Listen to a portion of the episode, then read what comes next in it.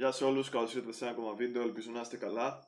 Πριν πάμε στο θέμα του σημερινού βίντεο, μπορώ να πω ότι ευχαριστώ για τα σχόλια στα τελευταία βίντεο και πραγματικά όπως είχα πει και στο group που θα έχω στο link και μπορείτε να μπείτε, ε, χαίρομαι που υπάρχουν άτομα τα οποία έχουν σωστές ιδέες ας πούμε, και σκέφτονται πάνω απ' όλα λογικά και χωρίς ακρότητες και μπορούν να εκφέρουν άποψη χωρίς να κανιβαλίζουν ο ένας τον άλλο και να σκοτώνονται μεταξύ τους. Οπότε αυτά σχετικά με αυτό. Το link για το group θα είναι στην περιγραφή. Ε, και θέλω να εκφράσω τη χαρά μου πριν πάω στο σημερινό θέμα. Πηγαίνοντας λοιπόν στο σημερινό θέμα, ε, είναι μια πρόταση που έκανε ουσιαστικά ο φίλος Μοντίν στο group και ουσιαστικά ρώτησε την άποψή μου σχετικά με το πώς βάζουμε όρια. Και θέλω να πω ότι πώς βάζουμε όρια, ουσιαστικά έχω και μερικές σημειώσεις εδώ. Ε, τι, κάνει, τι συμβαίνει όταν παραβιάζει κάποιος τα όρια, τι συμβαίνει με την οικογένεια, με τους παλιούς φίλους και ποια είναι η λύση ουσιαστικά σε όλο αυτό το κύκλο που δημιουργείται. Ε, πρώτα απ' όλα να πω το εξής ότι τα όρια καθορίζουν και τη ζωή μας. Το τι είσαι σε θέση να ανεχτείς θα ορίσει και όλη σου τη ζωή. Και θα ορίσει πώς εσύ θα λειτουργήσεις όλη σου τη ζωή. Και θα πω εδώ ένα παράδειγμα. Ήμουν με ένα φίλο μου το χειμώνα και μου έλεγε ότι ήθελε, ότι είχε πρόσκληση να πάει σε, ένα, σε μια συνάντηση ας πούμε παλιών συμφοιτητών. Και σε αυτή τη συνάντηση μου έλεγε ότι δεν ήθελε να πάει, αλλά θα πήγαινε. Και παρόλα αυτά είχε να κάνει πάρα πολλά πράγματα και δεν μπορούσε να πάει. Δεν μπορούσε να πάει, δηλαδή δεν θα ήθελε ο ίδιος να πάει, αλλά παρόλα αυτά ήθελε να πάει, δηλαδή θα αναγκαζόταν να πάει.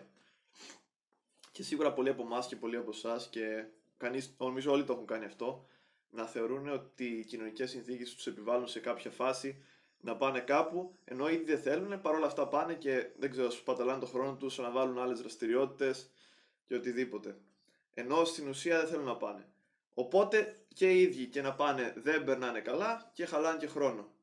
Οπότε του είχα πει του φίλου μου, του λέω, γιατί να πας καθόλου, κάνε τη δουλειά σου και μπορείς να πας την άλλη εβδομάδα ή μπορεί να μην πας ποτέ ακόμα αν δεν θες. Μπορείς να κάνεις κάτι άλλο. Και αυτό θεωρώ ότι είναι η βάση του βάζω όρια. Βάζεις όρια και κάνεις κάτι, ας πούμε αποκλείς κάτι που δεν θες να συμβαίνει στη ζωή σου. Και ταυτόχρονα επειδή δεν κάνεις αυτό που δεν θες να κάνεις και αυτό που δεν είναι παραγωγικό και αυτό που δεν θα σου ωφελήσει, κάνεις κάτι το οποίο σίγουρα θα είναι καλύτερο από κάτι που θα σε βλάψει. Δηλαδή και να κάθεσαι σε, σε μια παραλία να κοιτάς τον ήλιο, να κοιτάς τη θάλασσα και να μην κάνεις τίποτα άλλο, πιο παραγωγικό θα είναι από το να κάνεις κάτι που δεν θες να κάνεις, να πας σε μια συγκέντρωση παλιών συμφιλητών, σε αυτά τα reunion που δεν έχουν νόημα, ε, να πας σε όλα αυτά τα πράγματα τα οποία θεωρώ αυτά τις κοινωνικές ας πούμε υποχρεώσεις που είναι τόσο πολύ τεχνητές που προσωπικά τις θεωρώ γελίες. Οπότε αυτά γι' αυτό. Και πάμε λοιπόν στο θέμα βάζοντας όρια, βάζοντας όρια σε σχέσεις, βάζοντας όρια σε φίλους κτλ. Όπως είπα λοιπόν, η ζωή μας είναι τα όρια που βάζουμε. Και οποιοδήποτε στη ζωή για να έχει σεβασμό, και ο σεβασμός είναι και ένα θέμα που θα αναλύσω στο βιβλίο, για να, ο σεβασμός είναι κάτι πάρα πολύ, θα πω, ρευστό. Τη μία μέρα μπορεί να σε σέβεται ο άλλος και μετά να κάνεις κάτι και να μην σε σέβεται. Βάζοντας λοιπόν τα όρια επιβάλλεις τον χαρακτήρα σου. Και αυτό μπορεί να το κάνει ο καθένας. Δηλαδή, πρώτα δημιουργείς το χαρακτήρα και μετά επιβάλλεις το χαρακτήρα σου. Τι σημαίνει αυτό, Ότι πας όπου και αν πας, όπου και όποιον και να γνωρίσεις, θα κουβαλήσεις τον εαυτό σου. Θα κουβαλήσεις τον εαυτό σου και αυτό ο εαυτό είτε θα γεννήσει αισθήματα διαφορίας στους άλλους, είτε θα γεννήσει αισθήματα σεβασμού, είτε φόβου, είτε οτιδήποτε, είτε θαυμασμού, είτε ζήλιας, δεν ξέρω. Ο εαυτός σου να, ξέρετε, να ξέρετε γενικά ο εαυτός μας βγάζει κάποια αισθήματα προς τους άλλους και αυτά τα αισθήματα ε, επεξεργα... τα επεξεργάζονται όλοι γύρω μας και βάσει αυτών των αισθημάτων σχηματίζουν τη γνώμη που έχουν για μας χωρίς καν να μιλήσουμε πολλές φορές. Οπότε βάζουμε όρια ίσα ίσα από τον τρόπο που ε, κουβαλάμε τον εαυτό μας. Επιπλέον, να το κάνουμε πιο συγκεκριμένο. Όρια σε σχέσεις. Εντάξει, είμαστε σε μια σχέση. Ε, περνάει, περνάει ένα μήνας, ο ένας μήνας είναι όλα, όλα εντάξει, όλα τέλεια, δεν έχει χρειαστεί να υπάρξει πρώτη στραβή στη σχέση, το πρώτο καυγαδάκι, δεν ξέρω, το πρώτο γιατί το είπες αυτό για τη φίλη μου και όλα αυτά τα ωραία πράγματα που συμβαίνουν στις σχέσεις. Ή ας πούμε, γιατί δεν συμπαθείς τον, ε, το στέλιο που κάνουμε παρέα. Τέλος πάντων, τα πούμε και στο άλλο βίντεο αυτά. Ε, εσύ όμως, Και το, ε, ουσιαστικά τώρα μιλάω από την αντρική σκοπιά προφανώς και δεν ξέρω αν όλα όσα λέω ισχύουν και για τις γυναίκες, λίγο έως πολύ θα ισχύουν μερικά σίγουρα. Ε, βάζουμε όρια. Εγώ σας θέλω, ας πούμε, έχω τα όρια μου σαν, σαν στη σχέση μου, έτσι. Προσεγγίζω μια σχέση πάντα ε, βάσει του, των δικών μου κανόνων ζωής, ας πούμε. Και όπως είχα πει και στο βίντεο με τη φιλία, δεν πάω με, τον, με τις ε, εντολές του Μωυσή, ούτε με την Καινή Διαθήκη, ούτε με τους νόμους του Δράκοντα στη σχέση. Αυτό θα ήταν, όπως είπα για την προηγούμενη φορά, πολύ αστείο και γελίο. Αλλά έχεις τους κανόνες σου, έχεις τα όρια σου. Ας πούμε, έχεις το όριο, δηλαδή, χωρίς καν να το πεις, φαίνεται ότι αν κάνει ο άλλος αυτό, δεν θα του αρέσει το αποτέλεσμα. Δεν θα του αρέσει η έκβαση της κατάστασης. Δεν θα... Πώς να το πω; Φανταστείτε ότι είστε παντρεμένοι και έχετε βάλει ο ένας ας πούμε, τα όρια του σε μια σχέση 2-3 χρόνων και σιγά σιγά όσο παντρεύεστε αυτά τα όρια λόγω της τριβής και της φθοράς και τα λοιπά καταπατούνται. Ε, αυτό που θα γίνει θα είναι ο χωρισμός. Γιατί θα σπάσουν αυτά τα όρια, θα σπάσει αυτός ο σεβασμός. Δηλαδή θέλω να σκεφτείτε ότι τα όρια και ο σεβασμός είναι τόσο πολύ στενά συνδεδεμένα που δεν μπορώ να το τονίσω παραπάνω. Ε, οπότε βάζεις τα όρια στη σχέση σου. Επίσης, πολύ σημαντικό παιδιά στις σχέσεις, μην βάζετε τα τελεσίγραφα γιατί δείχνουν, είναι σημάδια δυναμίας και είναι πραγματικά όντως ε, παθητικό, πάρα πολύ παθητικό να βάζεις κάποιο τελεσίγραφα. Και στις πρώτες μου σχέσεις, ας πούμε 17-18 χρονών, το είχα κάνει αυτό. Και πραγματικά τώρα που το σκέφτομαι βλέπω πόσο λάθος ήμουν ο ίδιος. Μην βάζετε τελεσίγραφα, δηλαδή να πεις άμα κάνεις αυτό εγώ έφυγα ή άμα κάνεις αυτό εγώ θα φύγω και εννοείται ότι δεν φεύγεις ούτε την πρώτη, ούτε τη δεύτερη, ούτε την τρίτη, ούτε την τέταρτη και δεν μπορείς να, τηρήσεις, να τηρήσεις καν αυτή την απειλή σου εισαγωγικά και εν τέλει μετά η αξία σου, τα όρια, ο σεβασμός που έχει για σένα το άλλο πρόσωπο μηδενίζονται. Ουσιαστικά ο άνθρωπος που έχει όρια και στην προκειμένη περίπτωση όποιος άντρας έχει ας πούμε όρια στις σχέσεις του έχει και την ε, ικανότητα να φύγει από αυτή τη σχέση. Που το να φύγεις από μια σχέση, που σχετίζεται και με το βίντεο που έχω κάνει σχετικά με τους χωρισμούς, το να φύγεις από μια σχέση είναι η μεγαλύτερη κίνηση αξίας που μπορείς να κάνεις σαν άντρας. Και που σε αυτή η σχέση προφανώς δεν λέω να φύγεις με την πρώτη στραβή και να πεις άντε γεια, εγώ θα βρω άλλες, αλλά θέλω να πω ότι όταν βλέπεις ότι το πράγμα δεν θα προχωρήσει με τίποτα, να φύγει μια σχέση που θα σε διαλύσει, ας πούμε, ψυχικά ή οτιδήποτε. Δηλαδή, δεν θέλει και πολύ μυαλό. Όποιος είναι λίγο. έχει λίγο τριβή σε αυτά τα πράγματα, ξέρει τι εννοώ. Όπως και να έχει, αυτά στη παραβίαση ορίων στις σχέσεις. Παραβίαση ορίων με φίλους και θα το συνδέσω εδώ με τους παλιούς φίλους. Παραβίαση ορίων λοιπόν με τους παλιούς φίλους. Παιδιά, οι παλιοί φίλοι είτε είναι παλιοί φίλοι για πολλούς λόγους. Και το ερώτημα είναι πόσο φίλοι είναι αυτοί οι παλιοί φίλοι. Και όντας, ας πούμε, τώρα 24 χρονών, έχω αλλάξει αρκετές φιλίες. Έχω, έχω βρεθεί με παλιούς φίλους και μπορώ να πω ότι τις περισσότερες φορές το να βρεθείς με ένα παλιό φίλο θα σε εκπλήξει ε, αρκετά δυσάρεστα. Δηλαδή θα δεις ότι έχεις αλλάξει τόσο πολύ, έχει αλλάξει αυτός τόσο πολύ που δεν θα μπορείς να ξανακάνεις παρέα αυτό το άτομο. Ε, αυτό για τους φίλους που χάθηκαν ας πούμε για κάποια χρόνια και μετά επιστρέψατε. Όμως και το έπαθα και μου έχει συμβεί και αυτό, μπορείς να βρεις ένα φίλο που είχατε τρομερή χημία, που είχατε χτίσει μια πολύ καλή ε, φιλία για πολλά χρόνια και μετά χαθήκατε για οποιοδήποτε λόγο και οι σχέσεις να είναι πάλι άριστοι και να περάσετε πολύ καλά και να, να, περα, να βρείτε, να, περάσετε, να, να δώσετε ο ένας στον άλλο εξαιρετικά μαθήματα για τη ζωή και να περάσετε πολύ ωραία. Οπότε αυτό για τους φίλους που έχεις συναντήσει χρόνια και μετά τους συναντάς. Δηλαδή μπορεί να πάει είτε ε, στον ένα δρόμο είτε στον άλλο αυτή η σχέση και αυτό να ξέρετε εξαρτάται από τι σχέση είχατε εξ αρχής.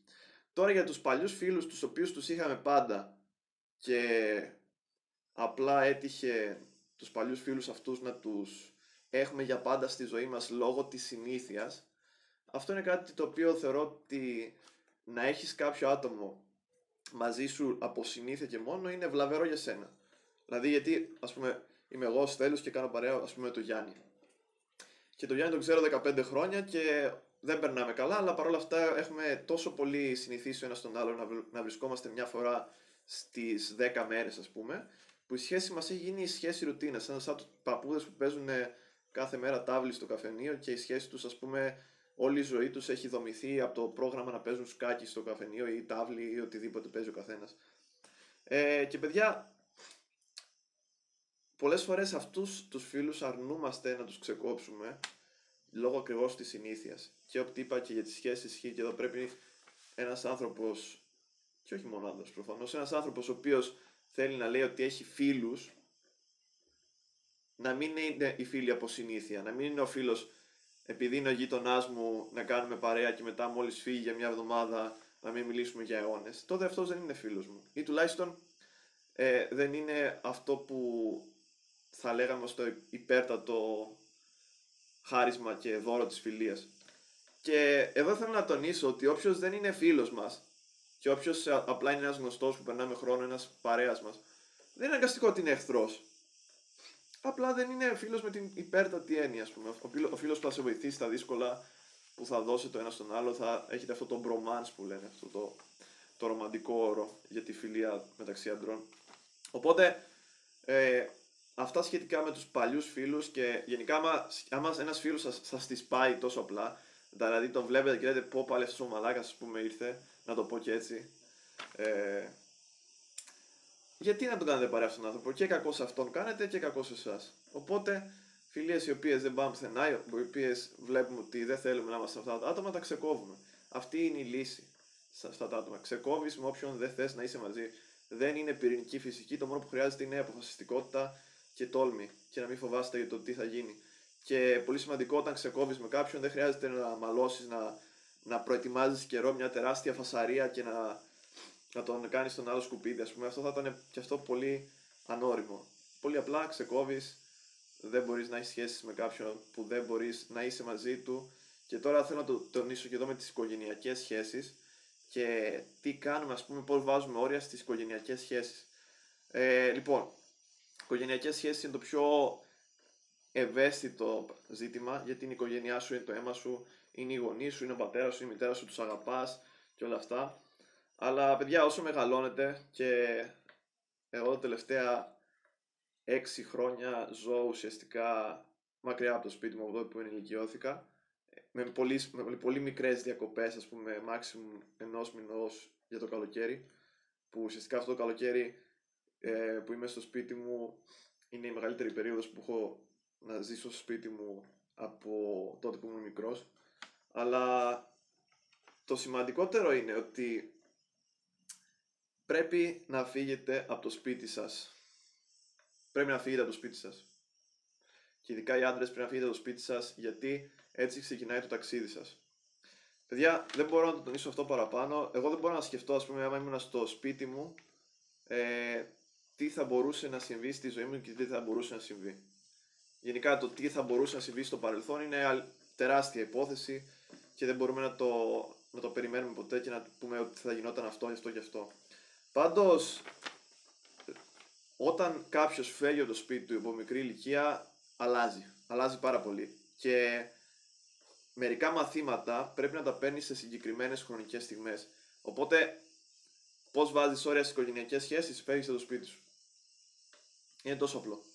Φεύγει στο σπίτι σου και θέλω να τονίσω λίγο εδώ ότι είναι δύσκολο τώρα να φύγει κάποιος από το σπίτι του που έχει μια σχετικά μέτρια δουλειά και δεν βγάζει πολλά λεφτά και τα ενίκια το ξέρω ότι είναι πανάκριβα, το ξέρω ότι υπάρχει ενεργεία, δεν ζω, στο, δεν ζω σε φούσκα, απλά λέω ότι πρέπει να γίνει. Ε, πρέπει να φύγετε από το σπίτι σας λοιπόν, να ξεκινήσετε το μεγάλο σας ταξίδι, το δικό σας ταξίδι, το ταξίδι της ενηλικίωσης δεν είναι στα 18, έτσι ούτε όταν πας να ψηφίσεις σε εκλογές δεν ενηλικιώνεσαι, ούτε όταν πίνεις το πρώτο σου μπουκάλι στο κλαμπ δεν ενηλικιώνεσαι. Το είπα. Αλλά το ταξίδι αυτό ξεκινάει όταν αρχίζεις και ζεις μόνος σου. Μαθαίνεις που είναι, πας σε μια καινούργια πόλη, μαθαίνεις που είναι το νοσοκομείο, μαθαίνεις που είναι το. Που, που να κάνεις τα ψώνια σου, μαθαίνεις ποιο είναι το μέρος που μπορείς να βρεις άτομα να συναναστραφείς, μαθαίνεις που μπορείς να κάνεις αυτό, αυτό και αυτό. Γενικά το μέρος που μπορείς να λειτουργήσεις και να δράσεις είναι αυτό το μέρος το οποίο θα σε οριμάσει σαν άνθρωπο και θα σου μάθει μερικές βασικές δεξιότητες για τη ζωή. Ε, και αυτό και τα αναφέρω αυτά και, σε, και στο βιβλίο, σε διάφορα κεφάλαια. Οπότε, οικογενειακές σχέσεις έτσι βάζεις όρια. Αυτό έχω να πω εγώ τουλάχιστον. Ε, επίσης τώρα να, να κλείσω το βίντεο βάζοντας ένα, μια τελεία σιγά σιγά και να πω αυτό που είπε και ο Ντίνο ουσιαστικά με ρώτησε η λύση ποια είναι. Ε, να δείχνουμε σύμπνοια, να δείχνουμε αγάπη, να δείχνουμε άλλο. Και νομίζω ότι ξεκαθάρισα αυτό το βίντεο ότι δεν δείχνεις σε κανένα από όλα αυτά τα στάδια, δεν δείχνεις μίσος. Είσαι ένας άνθρωπος ο οποίος είναι πάντα ήρεμος, είναι στοικός και τουλάχιστον άμα δεν είναι πάντα, που δεν μπορείς να συντάξεις πάντα, δεν είσαι Άγιος, δεν είναι κανείς Άγιος, ε, ξέρει τουλάχιστον τι θέλει από τη ζωή και τι μπορεί να κάνει. Και σύμπνοια και αγάπη πρέπει να δείχνεις γενικά σε όσους αξίζουν τη σύμπνοια και την αγάπη. Και θέλω να το, να το ξεκαθαρίσω λίγο αυτό, δηλαδή με έναν άνθρωπο ο οποίος δεν σε συμπαθεί, δεν σε, ε, μέσα του σε φθονείς, σε μισεί οτιδήποτε, δεν θα κάτσεις να ασχοληθείς με αυτόν και να, να πεις γιατί μου το κάνει αυτό, για, να σε νοιάζει η γνώμη του, δεν θα το κάνεις αυτό. Αλλά δεν θα τον αγαπάς κιόλας. Ενώ ότι, πώς να το πω, είναι αυτή η, η, κατάσταση που κάποιος δεν σε ενδιαφέρει σαν άτομο, ας κάνει ό,τι καλύτερο θέλει στη ζωή του, ας προχωρήσει όπως θέλει, απλά δεν θέλω να είναι καθόλου κοντά σε μένα γιατί είναι ένας άνθρωπος ο οποίος δεν μου αρέσει να βρισκόμαι κοντά του.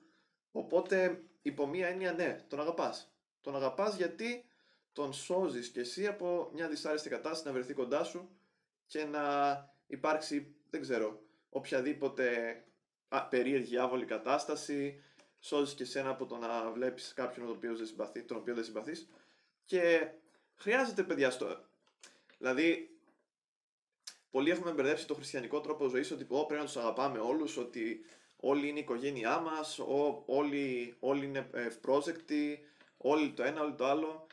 Και δεν λέω ότι δεν είναι έτσι, αλλά παιδιά πρέπει να έχουμε και κάποια όρια στη ζωή μας. Και αυτό θεωρώ, δεν ξέρω, κάποιο βίντεο στο μέλλον που θα έχω και καλύτερη άποψη για όλα αυτά, θέλω να το κάνω σχετικά με, το, με τα λάθος, ε, ας πούμε, πιστεύω που έχουμε, έχει κοινή γνώμη για το κάποιος που είναι χριστιανός λένε «Α, εσύ κάνεις αυτό, άρα δεν είσαι χριστιανός». Πώς λες ότι είσαι χριστιανός, κάνεις αυτό, αυτό και αυτό που δεν είναι χριστιανικά. Οπότε η λύση, παιδιά, είναι για να βάζεις όρια είναι να ξέρεις πρώτα απ' όλα τον εαυτό σου. Από εκεί ξεκινάνε όλα. Από εκεί ξεκινάνε όλα. Ξεκινάει δηλαδή πρώτα απ' όλα γιατί κορυδεύεις τους άλλους, γιατί δεν ξέρεις τον εαυτό σου και άρα δεν κοιτάζεις να βελτιώσεις τον εαυτό σου. Γιατί νιώθεις άσχημα που δεν έγινε αυτό, γιατί δεν ξέρεις πώς ε, επεξεργάζεται το εαυτός σου τα συναισθήματα και τις καταστάσεις που του έρχονται μπροστά του. Όλα ξεκινάνε από εμάς. Και η λύση επομένως, η λύση στο να βάζουμε όρια, ξεκινάει από εμάς ξεκινάμε σιγά σιγά. Ε, διαβάζουμε μερικά βιβλία που μας βοηθάνε, πολύ απλό. Πάμε γυμναστήριο για να έχουμε καθαρό μυαλό, το σώμα μας να μην είναι άρρωστο. Εντάξει, είναι και μυαλό και σώμα, θα το λέω σχεδόν σε κάθε βίντεο αυτό. Και προχωράς και κάνεις, βάζεις σε εφαρμογή όλα αυτά που θέλεις να δεις στον εαυτό σου και τα βάζεις σε εφαρμογή μέρα με τη μέρα, με τη μέρα, με τη μέρα. Και με συνεχόμενη εξάσκηση, επιμονή, και σωστή προσέγγιση στη ζωή, προχωράς στη ζωή. Τόσο απλό είναι. Και ίσως κάποτε πετύχεις όπου και, ό,τι και να κάνεις, ίσως κάποτε αποτύχεις, ίσως κάποτε αποτυχάνεις και πετυχαίνεις μετά, ίσως κάποτε καταφέρνεις να βάλεις όρια με κάποια άτομα, αλλά κάποιες φορές συμβαίνουν πολλά πράγματα στη ζωή και δεν, σε καταφέρουν, δεν μπορείς να καταφέρεις να βάλεις τα όρια που θα ήθελες, έχεις συμπεριφορές που δεν είχες σκεφτεί ότι θα μπορούσες να έχεις, κτλ. κτλ. Αλλά όλα είναι θέμα εξάσκησης. Και θέλω να κλείσω με αυτό που λέει ουσιαστικά και ο, ο δάσκαλο στο καράτε. Λέει, μην νομίζεις ότι ξέρεις να κάνεις μια απόκρουση, μια κίνηση, άμα δεν την κάνεις χιλιάδες φορές. Και όντως αυτό είναι, παιδιά, χιλιάδες φορές, πολλές ώρες, πολλή εξάσκηση. Και έτσι βάζουμε όρια. Αυτά σε αυτό το βίντεο. Ελπίζω να το βρήκατε χρήσιμο. Και κάντε μια εγγραφή στο κανάλι αν είστε για πρώτη φορά. Κοινοποιήστε το σε μερικούς φίλους σας. Μπείτε στην ομάδα, γράψτε μου την άποψή σας και έρχονται προφανώς και άλλα ωραία βίντεο και να είστε όλοι καλά.